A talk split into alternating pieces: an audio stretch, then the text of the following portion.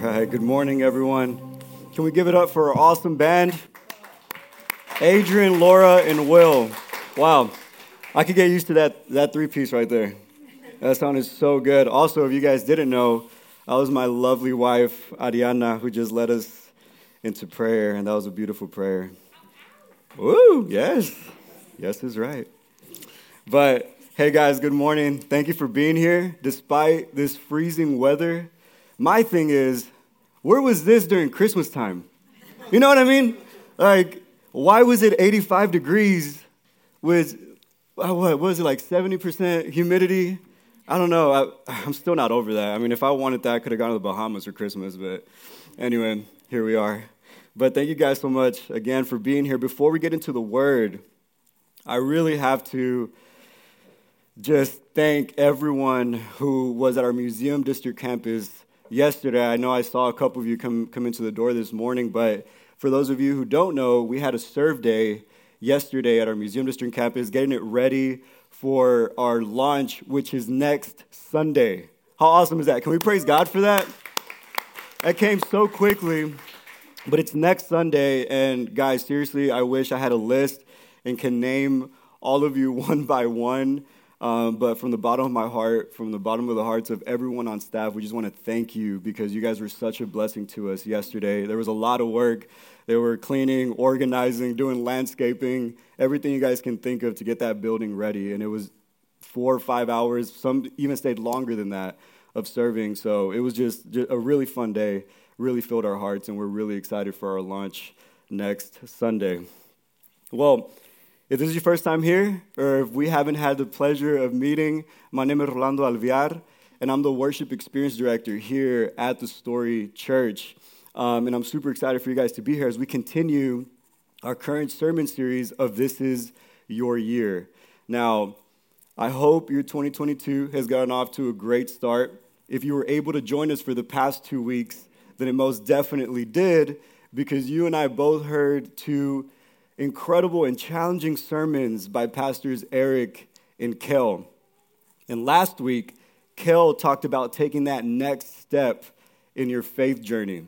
He talked about shifting our focus in a way that directs our steps towards Jesus and his goodness. So I hope that this past week, if you heard that message, I hope that this past week you were able to go home and do some reflection, to do some reprioritizing, and take that step.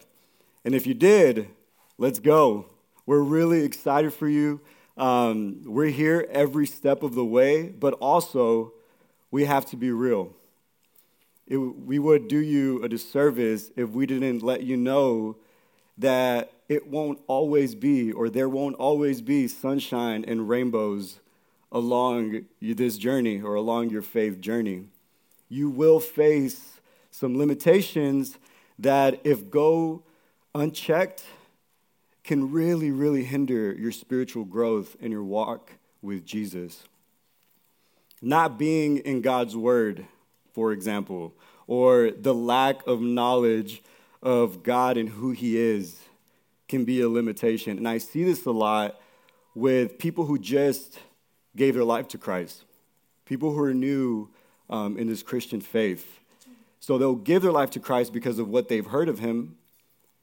But six months down the line, when the excitement fades, when the emotion fades, and they hit a difficult circumstance, a difficult decision, um, or sorry, just a difficult situation overall, they'll lose their faith. And it's mainly because they didn't spend the time to get to know God. Single ladies, picture this.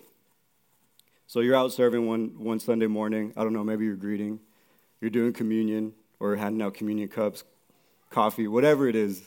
But a handsome man approaches you, and he says, hey, I know this can be a little forward, but if you're available, if you're single, would you want to go on a date with me? Now, you've heard a lot of great things about this guy from your girlfriends. You may have been eyeing him for a while now. You know, he's mysterious. You like what you see. So so you say, yeah, sure. You know? Guys, y'all know that move, right? You know, that's the cue. All right? If you don't, catch me after service. Got a lot to learn. So So he said, yeah, sure. How's Friday at seven? And so the guy says, all right, it's a date. So Friday rolls around, and you show up to that really nice steakhouse. You go up to the hostess, and you tell her who you're there to see. And so, you know, how hostess do. Oh, sure. Follow me this way. And so she takes to the back, this really nice romantic spot. And there he is, receiving you on one knee, holding out a beautiful engagement ring. And he pops the question, will you marry me? Obviously, you're like, uh, no, right? Obviously. Now, he's an amazing guy. He's super kind. He's super generous. He treats his mama to breakfast every Saturday morning. He has a thriving relationship with Jesus. He wants that same breed of dog that you want, that really rare, rare one that no one likes, but you really like it. He wants that same one. Same amount of kids. His favorite sitcom is The Office. This guy's got a lot going for him, right? But you wouldn't know that. Naturally, you don't know that. You haven't gotten to get to know him. Now, I'm not just speaking to the single ladies anymore, but where are you with God? How well do you know him? How well do you know his heart? Has the lack of knowledge of him and who he is prohibited you from taking that next step? Because, guys, to be honest, it's really hard to flourish in your relationship with God if you're not committed to his word. It takes commitment. It takes intentionality to get to know someone enough to say yes to a serious commitment like that. And there really is no excuse. Bibles are so accessible nowadays.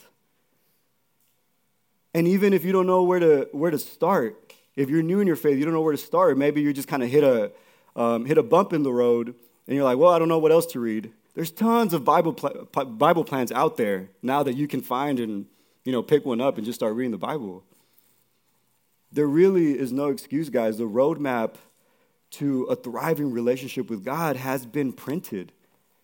Leaving it on the shelf won't do you any good along your faith journey. Sin. Sin is another limitation. Past or present sin, both can be crippling. Because sin brings guilt and it brings shame.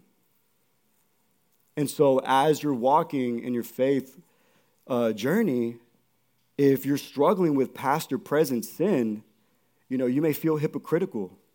You may feel unworthy. And that can really, really get in the way. Rejection. Rejection is another limitation. And I see this a lot, actually, with mature believers.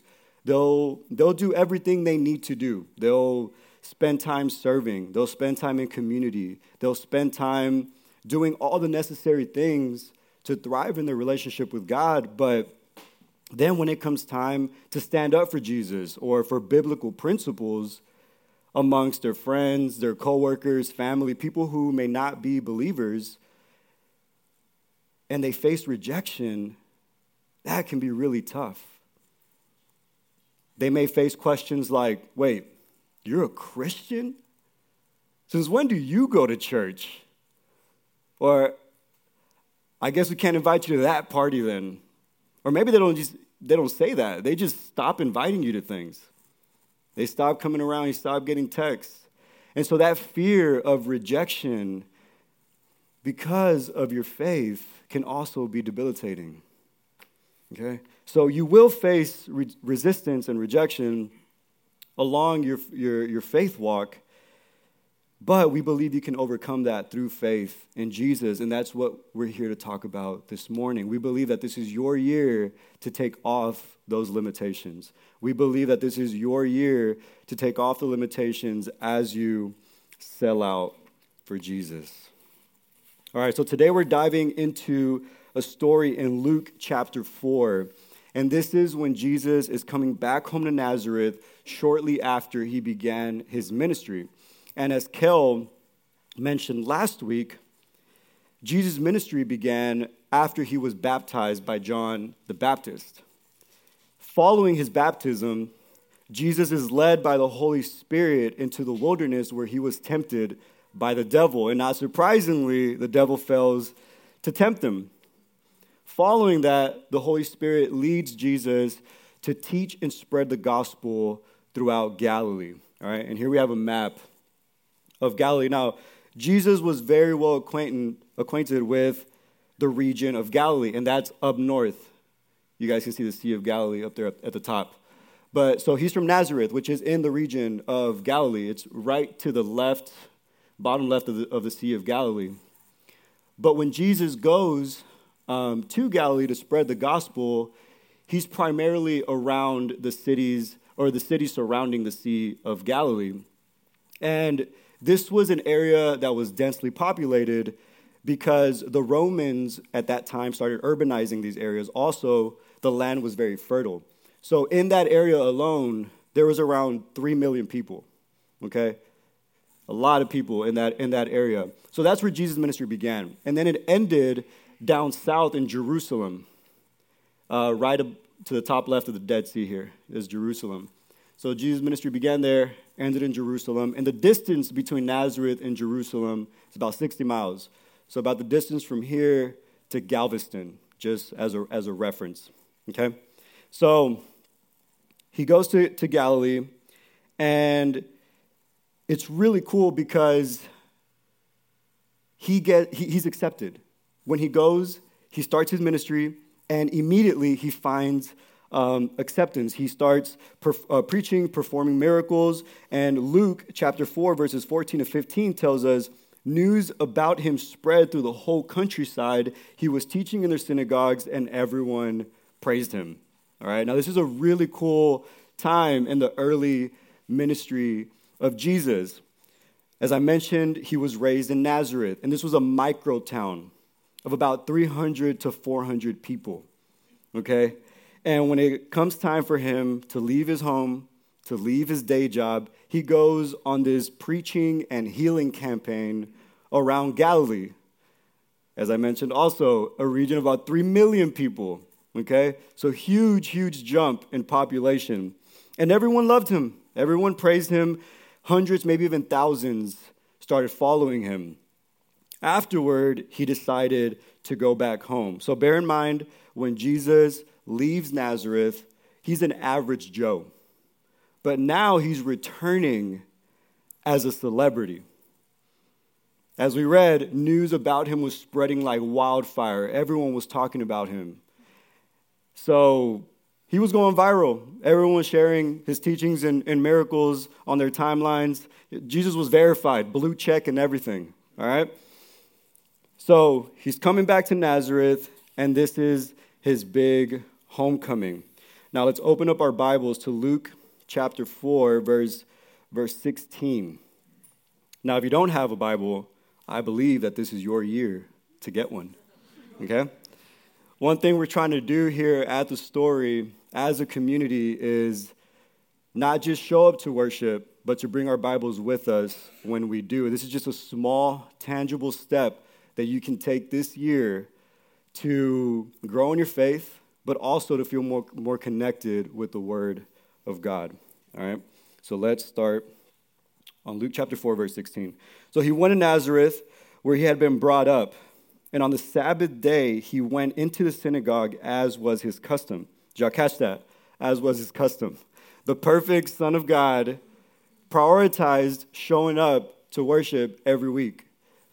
Even he wasn't too good for community. So just a great reminder to, to make worshiping with the community a regular part of our lives. Let's continue. So he stood up to read, and the scroll of the prophet Isaiah was handed to him. Unrolling it, he found the place where it is written, "The Spirit of the Lord is on me because he's anointed me to proclaim good news to the poor.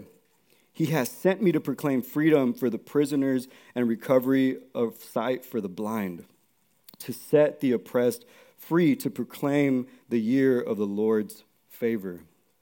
Then he rolled up the scroll, gave it back to the uh, attendant, and sat down.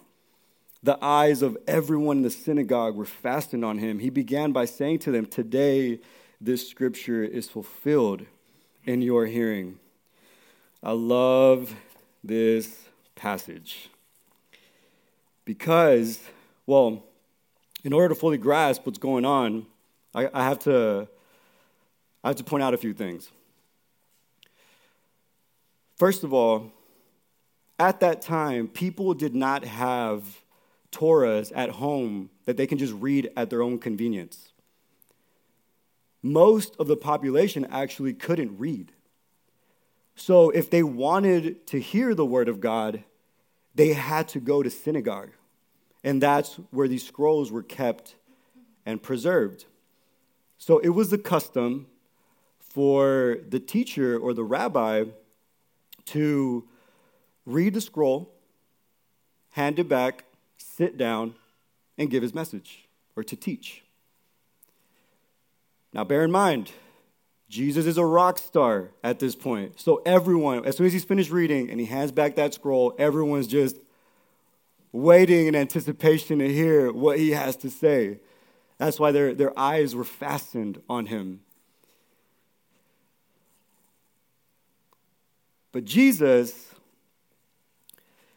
hands back the scroll. He did, he did what everyone expected him to do. He hands back the scroll. He sat down. Preachers were able to sit back then, but whatever. Well, I guess Eric does it sometimes, right? He pulls out a, a stool. I might call him Rabbi. I don't know. So, but anyway, so he hands back the scroll. He sits down, but instead of opening up with a silly dad joke or some funny story, he says, today this scripture is fulfilled in your hearing. Now, if there was ever a mic drop moment in history, guys, this was it. Why? Because he had just finished reading Isaiah's messianic prophecy of the one who is to come, of the one who's going to bring salvation to the world. And here Jesus is saying, that's me. I am the one. Now, let's see how this was received. So, verse twenty-two says, all spoke well of him and were amazed at the gracious words that came from his lips. Isn't this Joseph's son? They asked. So, at first, at first they were amazed. Everything seemed to have been going pretty well up to this point. But then the people who knew Jesus and his family his entire life said, wait, hold on. Isn't this Joseph's son? And Matthew recounts the crowd also saying this in Matthew chapter thirteen, verses fifty-four to fifty-six. He says, where did this man get this wisdom and these miraculous powers, they asked. Isn't this the carpenter's son? Isn't his mother's name Mary? And aren't his brothers James, Joseph, Simon, and Judas? Aren't all his sisters with us? Where then did this man get all these things? So the skepticism and the cynicism started to grow because everyone in Nazareth was very familiar with the scandalous events surrounding the birth of Jesus. It was that big thing that happened in a really small town. Mary got pregnant out of wedlock. And sure, Joseph tried to make it better by marrying her, but still, if you grew up in a, in a small religious town like Nazareth or in a small religious church where everyone knew everything about each other, you can imagine how something like an unmarried pregnant teenager doesn't just go away. It lingers, right? And also, it probably was made worse by the fact that Mary and Joseph were going around saying, no, no, no, wait, Mary's a virgin. And, and the son that she had is actually the Son of God. You can imagine everyone being like, yeah, okay, right? Now, Jesus' family was also considered lower class. When Matthew recounts the crowd saying, wait, isn't that the carpenter's son? That's a sarcastic insult. The original Greek word that was translated into carpenter is tekton. And that simply means builder or construction worker. And it wasn't a noble profession. So Joseph was just considered a lower class day laborer. Okay? So everyone started putting limitations on Jesus to reduce his purpose and his identity. Now, Jesus sees the skepticism in the crowd. He senses it. And he responded by saying this, picking up on verse twenty-three.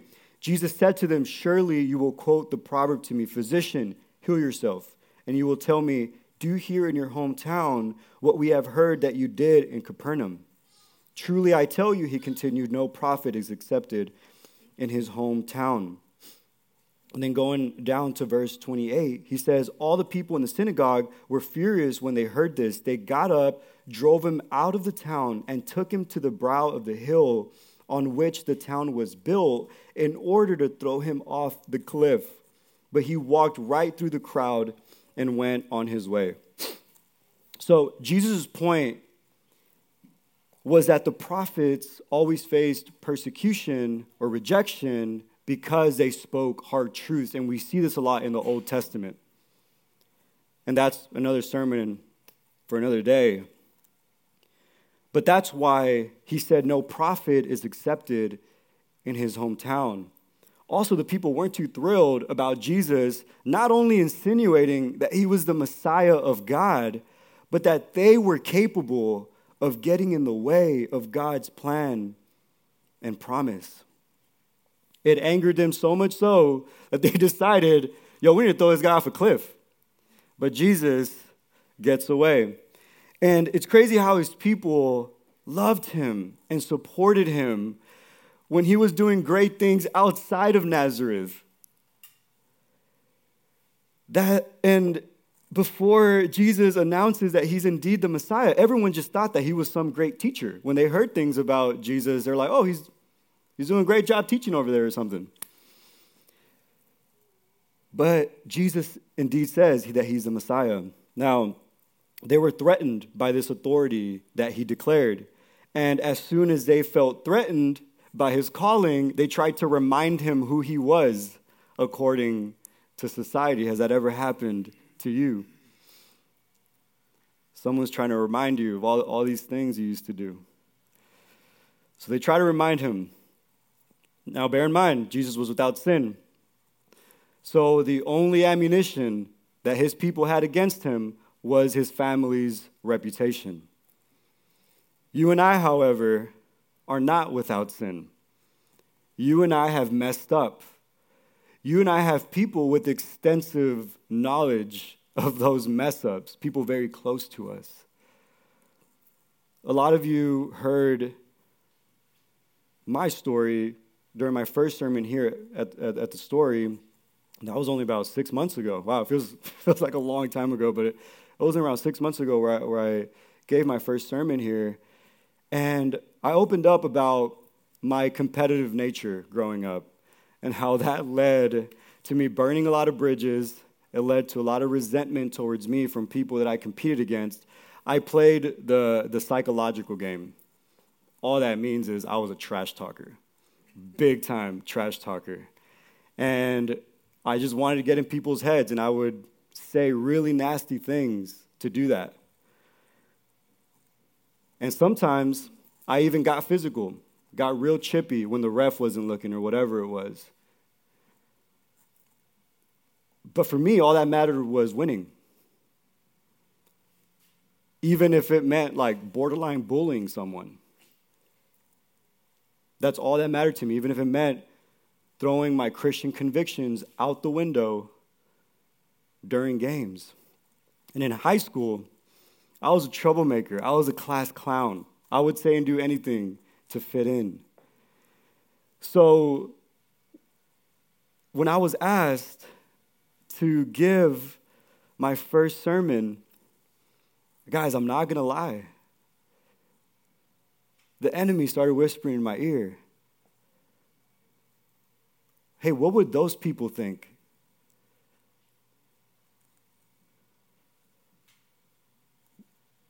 I know God has forgiven me, but what if they haven't?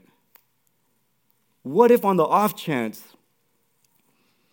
someone who knew me back then decided to check out the story randomly and they saw me preaching?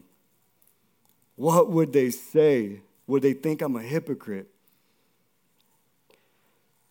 And if I would have allowed those thoughts to sit and marinate in my soul and in my spirit, if I would have allowed the lies of the enemy to be louder than the truth and grace of Jesus, guys, there's no way I would have ever strapped on this mic and publicly walked in my calling.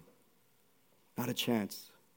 But thank God for his goodness and who he says that we are in him.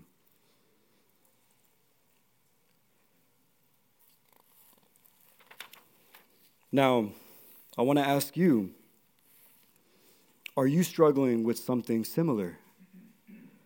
Are you afraid of what the people who used to get drunk with or party with or turn up with, what they would say if they saw you going to church, or if they knew you were going to church, if they saw you post scripture on social media? Maybe you wanted to share something that was Bible related, but you were like, man, no, I have, who do I have on, who's my friend? Oh yeah, no, I can't share this. They're, they're going to say something. It's going to offend them. But are you allowing that, and are you allowing the enemy to cripple you? Are you allowing him to use your past or use your present sin against you? Now, if the answer is yes to any of, the thing, any of these things, friend, there's, there's forgiveness.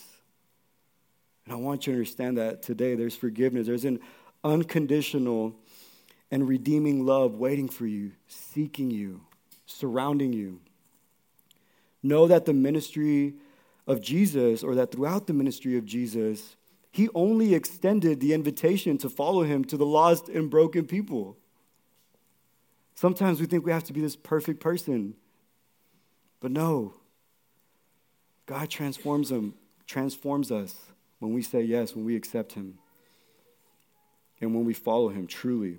Know that nothing can separate you from his love. Now, Jesus faced rejection because he was stepping out of the mold, and that comes with risk and sacrifice. Like I mentioned before, everyone expected Jesus to come home and just to preach a nice sermon.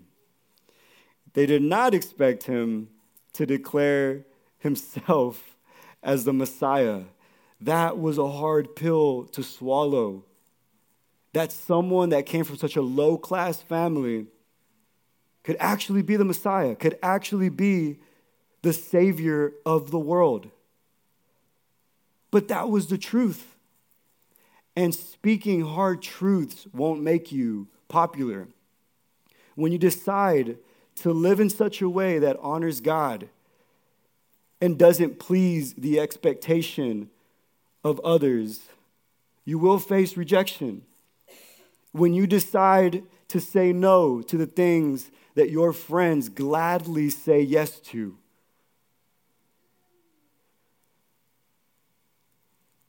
There will be rejection. But will you choose to take that step and boldly declare, I'm living for Christ. I'm living to serve Christ and not the world, and not my career, and not the expectations of others, and not this mold that has been created for me? What will be your decision? Once you're firm in your decisions and in your convictions and your identity in Christ, you won't stumble because you know who you are and whose you are. And if right now you're at a point where maybe you're confused, maybe you don't know where to go from here, you don't know what God is calling you to do, or you don't know why you're here. Friends, it's simple, and Jesus laid it out back in verse eighteen when he says, "The Spirit of the Lord is on me because he has anointed me to proclaim good news to the poor, has sent me to proclaim freedom for the prisoners and recovery of sight for the blind, to set the oppressed free, to proclaim the year of the Lord's favor." Now, if that was Jesus' mission, shouldn't it be ours too? Shouldn't it be your mission as well? And again, remember what Romans eight eleven says, "The Spirit of him who raised Jesus from the dead is living in you." His Spirit in us. The same Spirit that raised Jesus from the dead is living in you if you choose to accept him. That's powerful. That's beautiful. That Jesus would, that God would allow that same Spirit to live in us, for our bodies to be temples of that same Spirit. His mission is our mission. And once you fully grasp that, once you fully understand that your identity is found only in him and through him, then you can begin to take off the limitations.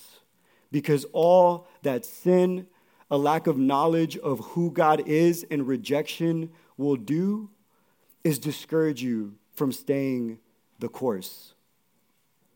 So it's important for us that as we're taking this next step in our faith journey, to do some spiritual maintenance. It's important for us to address these limitations so that they don't come to surprise us later along our faith journey. Remind yourself who you are. Remind yourself that you're God's chosen, that you're loved, that you're freely forgiven, not, that there's nothing you can do. You just have to accept that forgiveness. You're freely forgiven. So the next time that someone close to you or whoever it is wants to bring up your past and throw it in your face, you can say, "Wow, thank you for reminding me how far God has brought me." The next time you face rejection, you can stand firm in your convictions. You can stand firm in your identity in Christ. Not because you know of God, but because through his word, because of the time that you spent in his presence, you truly understand the magnitude of his love and grace towards you. And because you understand the mission and that it's available to you, that you are a part of the mission. And even if it hurts, even if the rejection comes from people that you love, from people that are very close to you, that's an incredible opportunity to be a witness, to extend grace in the midst of hurt. Just as Jesus died for those who embraced him and accepted him outside of his hometown, he also died for those who rejected him, who wanted to throw him off a cliff. He also died for them. And he died for all of humanity, knowing that he would continue to be rejected. And you're not alone. Listen, we know, we know that rejection stings. We know how much it hurts.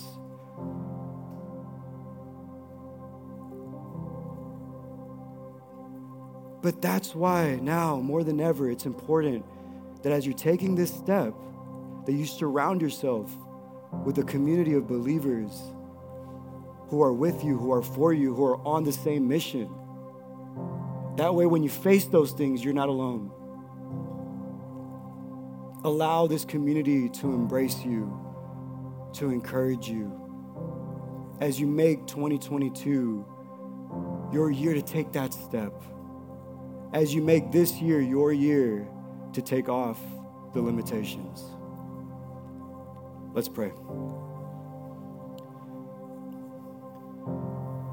Wow, Jesus, we're just, we're just in awe right now. We're in awe of your goodness, of your forgiveness, of your faithfulness towards us, God. Thank you for calling us to be a part of your kingdom, Jesus, for letting us be sons and daughters.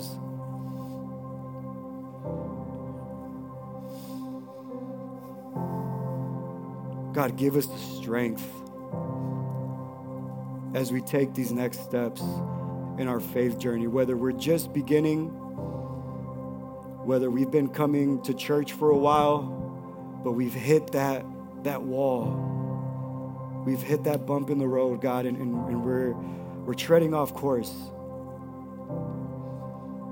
Give us the strength, God, to, to redirect our focus towards you. Help us, Jesus, as a community to help those, God, who are making that step. To disciple one another.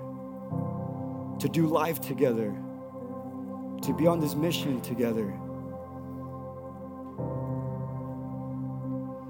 Jesus, today we receive your forgiveness. And we thank you for continually working, working out all things for our good.